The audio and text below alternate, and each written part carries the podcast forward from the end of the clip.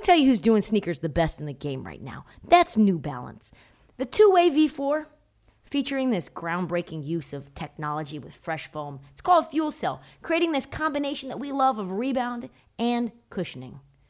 Fresh Foam offers unparalleled cushioning for maximum comfort your entire game from start to finish.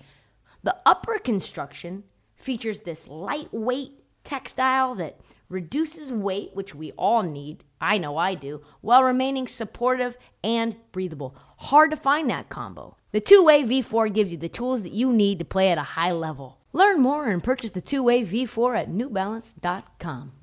Na na na, come on.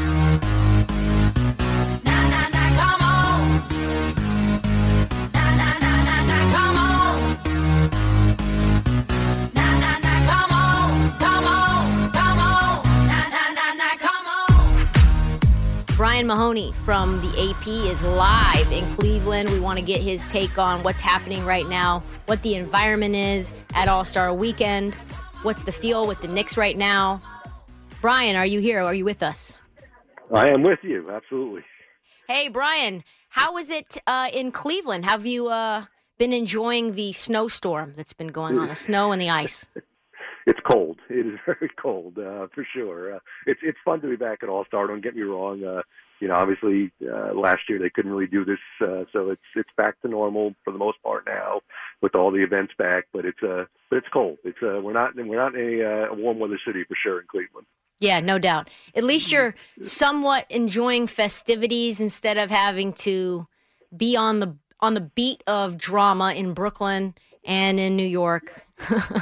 At least like a week break for everyone who's wanting to know what's going on with Tibbs, what's going on with this Knicks organization. Would love to get your take though, because there's a lot of uh, blame that's being thrown around. Um, who should be to blame for the Knicks and and their woes, all of those 20 point leads that they've blown in the last like eight games. Um, what are you hearing? What's like really going on in terms of uh, the reason that this team is struggling, and what do you think happens next? Well, I mean, there's a lot of uh, you know being here on the road, uh, seeing a lot of national people. There's a lot of uh, you know we can't believe how did it get so bad so fast. Uh, you know, this was a you know a, a good news, feel good story last year with the Knicks making the playoffs and Tom Thibodeau winning Coach of the Year, and it just looked like a great mix. And uh, you know, people like to see uh, you know once in a while the Knicks have a good team, and, and they're surprised it went so bad so fast this year. I think they just you know, unfortunately, the moves they made this year, they sort of built a team that is you know, a competitive team. They're in every game, most games anyway, but they're just not good enough to win a lot of them. They're, uh, you know, this team ultimately falls short, and it's a, you know, a, a top to bottom failure so far. Unfortunately, some players haven't played well enough. Uh, some moves they made weren't good enough, and, and Tom Thibodeau has made some coaching mistakes. Yeah, for sure he has, but I think that it's interesting that the blame falls on him when the players that he are very clearly Tibbs guys and now the news comes out that he wasn't super thrilled with the Evan Fournier signing, wasn't super thrilled with Kemba as well as Cam Reddish. And I'm curious as to you know the move with not re-signing Reggie Bullock. I know that's kind of a, a, niche question, but it feels like there was a shift within the organization, maybe of trust, where they were bringing in the Tibbs like mold guy, like a Derrick Rose, like a Taj Gibson, and then they end up getting kind of rid of him and going a different direction. Uh, what what do you think is is the reason for that? No, it's a, it's a very good question. Uh, you know, obviously, you know, look, they, they felt they needed to upgrade the offense. Uh, you know, I think Jeff Van Gundy during doing one of their games this year said, you know, look, they, you know, they panicked a bit in that Atlanta series afterward. You know, they they played so poorly offensively that they felt they had to go out this summer and upgrade that. And you know, the moves to get Fournier and Kemba Walker were were done that, and they say, okay, maybe we can afford to, you know, sacrifice a little bit of defense, and you let a guy like Bullock go, and you know, again, it hasn't worked out. I understand why they made the move for sure, watching the end of last season, but uh, you also they took away some of the strengths of the team, and you know, you probably say in some regards, okay, a guy like Tom Thibodeau, you you know, will be able to deal with that, but you have to have a certain kind of player, and and this team doesn't have all those kinds of players. Yeah, and it's like you have to earn the minutes for Tibbs. You have to earn them in practice nothing's given. He'll give you a DNP if he doesn't like what you're doing. Uh, so I guess the question is if things go this direction, because right now Tibbs is saying, oh, well, we're now post All Star break, we're going to start playing the young guys. What's the reason for that? Are the expectations no longer surpassing. Obviously, it's not going to be possible, but winning to the level of last year, and now it's kind of a punt season. Yeah, it was interesting hearing him say that after the game the other night. Uh, you know, he was talking about winning uh, in one regard. Uh, that's all his focus is on winning. And then a few minutes later, he said, "Okay, we have these young guys, and you know, developing our young guys is what we have to do." Which obviously, those are contradictory feelings for the most part. Uh, so, you know, they're still close to being in the, the play-in position. I mean, it's only uh, three games out, maybe or so. So they could try and keep going, but with this little bit left in the season, they may not think it's worth it. Uh, and in that regard, then yeah, they have enough guys here, young guys who you do have to start to give more minutes, I guess. And that's not the kind of thing he ever wants to do, but uh, it may just be what management tells him to do. I'm I'm curious as to what happens postseason. Tibbs signed a five year deal right off the jump. And I think the world is sort of wondering could he be on the chopping block legitimately? What is your feel on that? And is that just still to be determined? Or are we at a not at the tipping point as to where we can make a prediction on that yet? I hate I hate to make one because you never know. My my feeling on the one ring out is look, the guy's a winning record in New York. Yeah. You know, no one has that in a long time. Yes. Uh, so how could they not want to keep him around? He's proven he can he can do well here. On the other hand, these are the Knicks, and they make reactionary decisions sometimes. You know, I I would I want to give Leon Rose benefit of doubt that that he's not going to be that kind who has done you know what some of the previous presidents have done and, and just kind of bail out on things too quickly. Um, but at the same time, you know, these being the Knicks, you just never never can know. They have a history of making the wrong moves sometimes. Yeah, and James Dolan isn't always one of those uh, those owners that want to have multiple coaches on the payroll all at the same time. That it takes a lot for him to get there sometimes. Shifting over to the Nets, um, what's kind of the vibe now that all the drama of the, the Harden trade has settled? It seems to be pretty good. Uh, you know, I wasn't around them much when things really went bad with Harden. They were on the the West Coast trip then um, when things seemed to really fall off the deep end, and you know, I didn't realize how bad it seemed to have gotten. And uh, now that that trade is done and he's gone, uh, you know, that that win against the Knicks was was a, was a great win. Uh, you know, to, to come back there and and win that game, and you know, winning at home uh, the first night when they had Drummond and Curry playing was a, a you know routing Sacramento. So uh, this seems to have really improved things. Now, again, it doesn't matter unless Kevin Durant gets healthy and, and Ben Simmons comes back into play and all that stuff. But uh, certainly, uh, they seem to be in a much better place mentally than they were, you know, ten days ago. Now, Harden said that this had very little to do with Kyrie, but that's not that's not true, is it? I can't imagine it is. Uh, you know, I, I mean, obviously, if you're going to find a reason to be frustrated as a Nets player, I mean, you have to look there, don't you? Yeah. Yeah, I mean, and now you're getting to a point where you have a guy like Cam Thomas who's able to get buckets in late game situations without all that drama.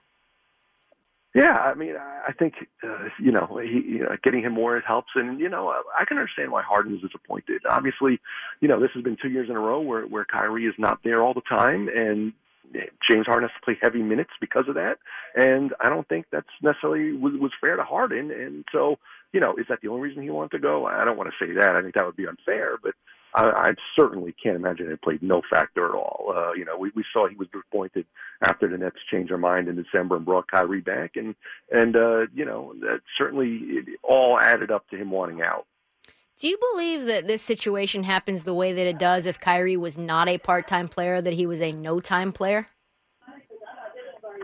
If Kyrie hadn't played at all this year, would Right. Harden have won? Yeah. That's a it's a it's a good question. I uh, you know I I I think maybe he would have made it through the season, maybe, and you know, and then you know his plan was to go into free agency this summer, and maybe he would have stuck with that. If he was so frustrated, he would have then left, or you know, just wanted to go, he would have left. But uh, you know, it's very possible that, that when the Nets change their mind, that that sped things up. Uh, you know, I, I certainly, you know, Harden needs to win a title. Uh, is the bottom line. He, you know, Kevin Durant's won, Kyrie Irving's won.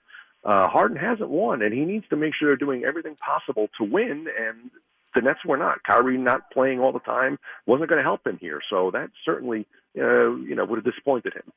Yeah, it's interesting that on one end, uh, Harden's full goal is to win right now, but on the other end, we're seeing you know, reports that he's out on the road partying, that his conditioning isn't up to par. I'm very curious as to how this actually ends up shaking out, whether any of those things change now that he's in Philly. Uh, what what's the the vibe with Ben and and when we can see him return?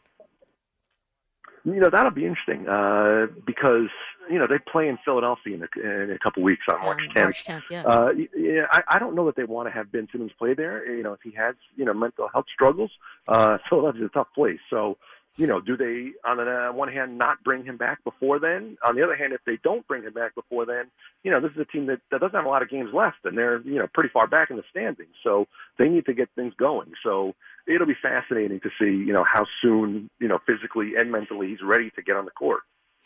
So I'm curious as to how things are shaking out also with Kyrie because I've I've seen some news that there's a potential and this has been whispering for months now that possibly that New York will change their mandate or maybe he'll be able to figure out where the Nets pay a fine. Like what is actually true here and is that actually going to change before playoff time? I mean, uh, just using Steve words, uh, Steve Nash's words, they're optimistic. You know, I think everyone is sort of looking at things are, you know, getting better and numbers are going down, and and you know they believe it may happen. I, I understand. uh, You know, the mayor, you know, has said, you know, I I'm not sure myself what to do, but I don't want to rush this and send the wrong message. Uh, but the playoffs are still, you know, two months away, so I think the Nets can, you know, hang in there. Uh, the problem is if it doesn't happen, I think you know a lot of us all thought at some point Kyrie would say, "I proved my point, and I'm going to get the vaccine." Uh, there's been no reason to believe that's going to change at all during this whole season. He seems to have sort of dug in more, even. So, uh, you know, if if the mandate doesn't change, I think they have to, you know, realistically think, you know, he's not going to play at all this year in home games, and you know, and you know, I they can't win if that doesn't happen. And if that doesn't happen and we get a halftime Kai all the way through playoffs, I know we're not in the prediction game all the time, but I have to ask you like if you had to put odds on Kyrie getting an extension this summer, if he does and at what length, where would you go with that? You know, I think the Nets have to be careful with that. Uh, you know, again, I he, you know, he took a leave of absence last year. He has not been committed to doing what it does to play all year this year. These are his own personal issues. I understand that. I'm not, you know, I don't want to say. But he's you know, never get- available get- fully full games except for the, the years when he was with Bron. Right. So, you know, you can't then pay him max money in my mind to, you know, if he's not going to be there all the time. Now, you know, what, you know, is there a middle number where the Nets will say, we're, we're going to extend you, but we're giving you only this? Uh, you know, and does that matter to Kyrie? I'm not even sure. Uh, you know, it's hard to really tell what's important to him at this, at this point in his life and his career. So, uh, it's going to be a tough one for the Nets to navigate. It, it's such a hard question to answer because we, we've never seen this. You know, how many, you know, guys are there with his talent who you aren't sure whether they want to play basketball anymore. And uh, that's where we kind of are with Kyrie. Where are we with Joe Tsai, do you think? Because he's kind of the key piece. His only goal is to win at any cost. Ha- has there been any whispers about what his sentiment is on this? You know, uh, the only real whispers we hear is obviously, you know, he believes in in vaccines uh, and in science. So there was some disappointment there, but at the same time, he also, you know, wants to do whatever it takes to win, as you mentioned, and bringing Kyrie back was was part of that. So, you know, he did. You know, they all have done what they had to do for this season to give themselves what they felt was the best chance. But you know, going forward after this year, they have to sort of evaluate the whole thing because there's dollars and cents involved, and and commitment levels and talent levels and all those kind of things. And uh, he's a tough one to evaluate. Brian, thank you so much for joining us all the way from icy, snowy. Got your Sorels on, your Ugg boots on. Hopefully, you don't have your sneaker game going because I think you'll have to leave those in the hotel. You don't want to wear anything good on your feet on this trip, that's for sure. And that's what the All Star game is all about, Brian. Thanks so much for joining us. Thanks. Just take care. Thank you. Brian Mahoney from the AP live in Cleveland. Another pain is my pleasure, 'cause nothing can measure. We're getting a lot of lot of hate here. I'm Trista Crick here on the fan. Lot of hate here for Tibbs. The pitch, pitchforks are out for Tibbs. I tell you what, I was talking to a couple of coworkers, big Knicks fans, and they're like, Tibbs is an idiot. Tibbs sucks. Tibbs won Coach of the Year last year. So my question is does a coach go from being elite coach of the year status to becoming absolute garbage overnight? Or is there more going on here? Because I believe that there's a lot of blame to go around. And I think Tibbs is the last person that should be fired or the last person that should be on the chopping block, the guillotine, whatever you want to say, right?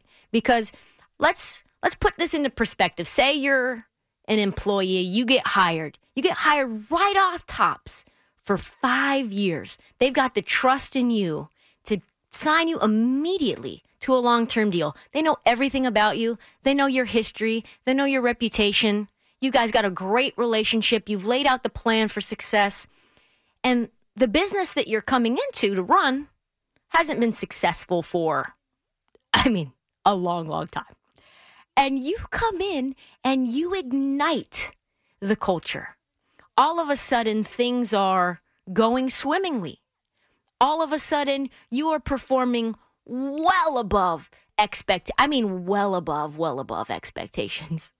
like the team the Knicks going to the playoffs? Excuse me. Okay, we've got a play-in tournament here. We've got a play-in Okay, so the Knicks were like a 9 or a 10 seed, right? No. 4 seed. They had home court advantage with Tom Thibodeau. He got a couple of his guys in, Derrick Rose. They're like, "Oh yeah, we'll we'll bring him in for you. We know he's a Tibbs guy."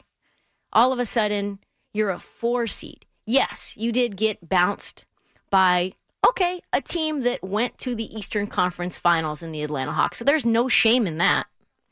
And then, okay, you win Coach of the Year, Tom Thibodeau for the New York Knicks.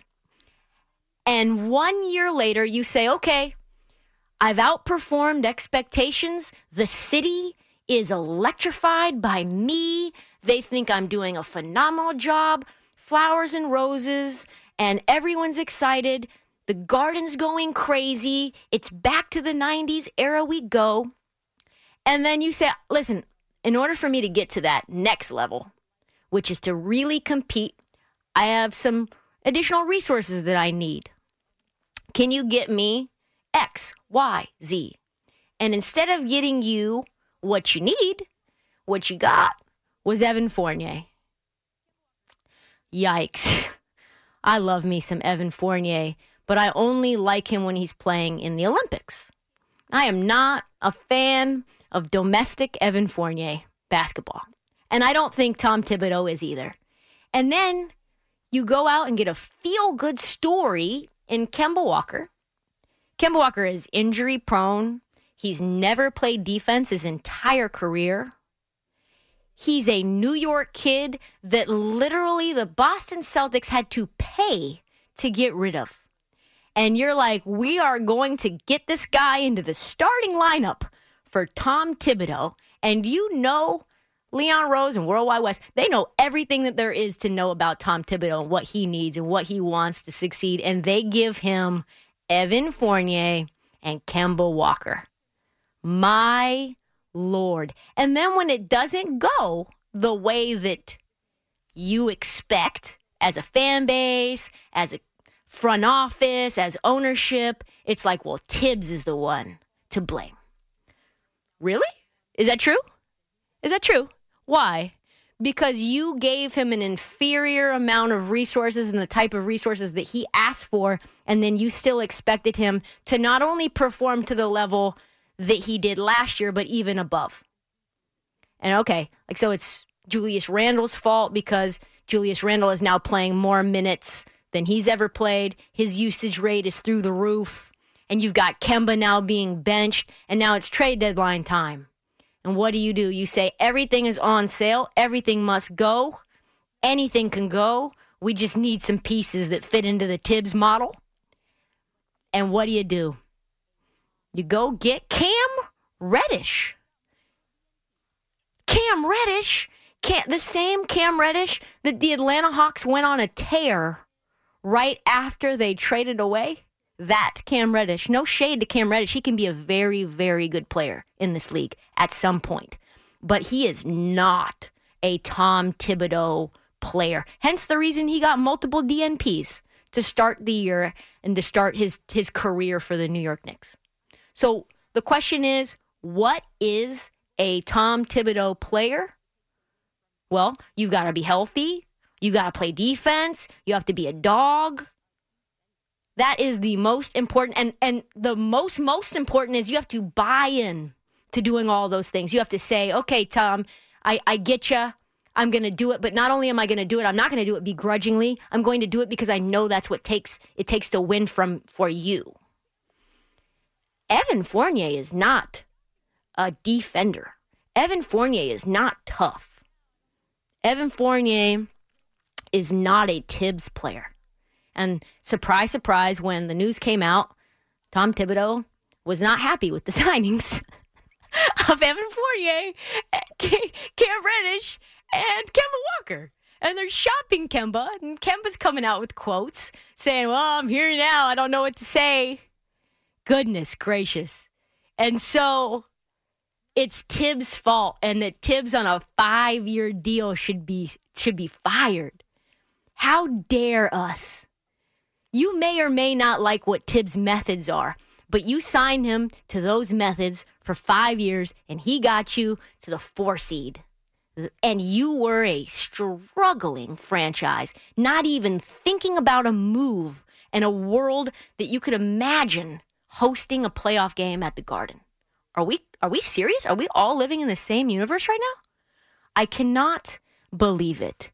Really quick, let's go to Doe from Middletown. Doe, what's up? Well, this is Bo. Oh, So, Bo. Hi, Trish. Hey, how are you? How are you, Trish? I, I'm a big Knicks fan. I've been a Knicks fan for maybe almost 20, 25 years, going back to the Patrick Ewing days. But my my thing is that the way how Tom Thibodeau is, I'm I'm kind of sad to see Reggie um um Reggie Bullock? Bullock Yeah, same. Yeah, when he was gone, and, and that was that was that was his player, that was his defense, Mm-hmm. that was his dog right there. When he was gone, and then and then when they signed Evan Fournier and Kevin Walker, I like okay, they're they're drifting away from his idea of his team, and now like I'm disappointed that, that how this team is coming together. Not, not even coming together, just coming along. And and that, my question is that who's who's going to take the blame after the season? Is will Tom still be around, or will upper management will be changed? It's a great question. It's a great question from Bo. And unfortunately, should and will are two totally different things. Who should be to blame? The people who make decisions and give you the raw materials to then bake or cook or whatever or build a team with, right? Create something. And you're just going to say, oh, well, Tibbs teams are giving up multiple 20 point leads. These are not his players. He is the kind of guy where you earn your minutes in practice. We're talking about practice? Yes. For Tom Thibodeau, who has been called the penguin by people that are not me, that is his style. You earn everything you get. You don't come in here and just get it unless you're Julius Randle. But that's because he proved it last year. And you're right, Bo. The people who make those decisions and give Tom the players that he has asked specifically not for, he wanted to re sign Reggie Bullock. Reggie Bullock was a great piece, good role player, a good defender. And I know we as New Yorkers are not huge fans of Frank Ntilikina. Frank Ntilikina got barbecued chicken, got cooked by Trae Young. But Frank Ntilikina had a history of D'ing Trae Young up. In 2018, the Knicks had a 112-107 victory over the Hawks, and Frank was locking Trae down. He had zero points in the first half, 17 points overall. Tibbs trusted Ntilikina.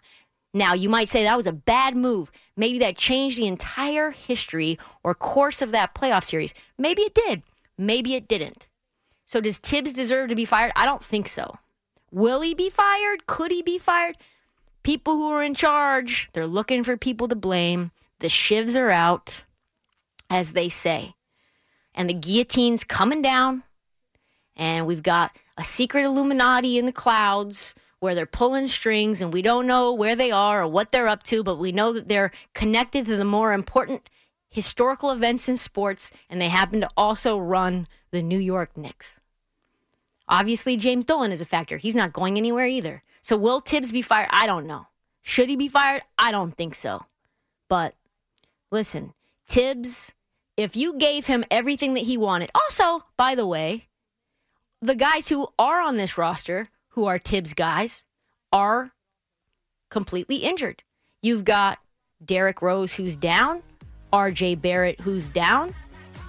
That's a big piece. And he's got a bunch of young guys, and he wants to win games now, and people are coming out with the guillotines for him because he doesn't want to play the youth movement, but he's also got pressure in order to fulfill those expectations not only from last year, but also to surpass them.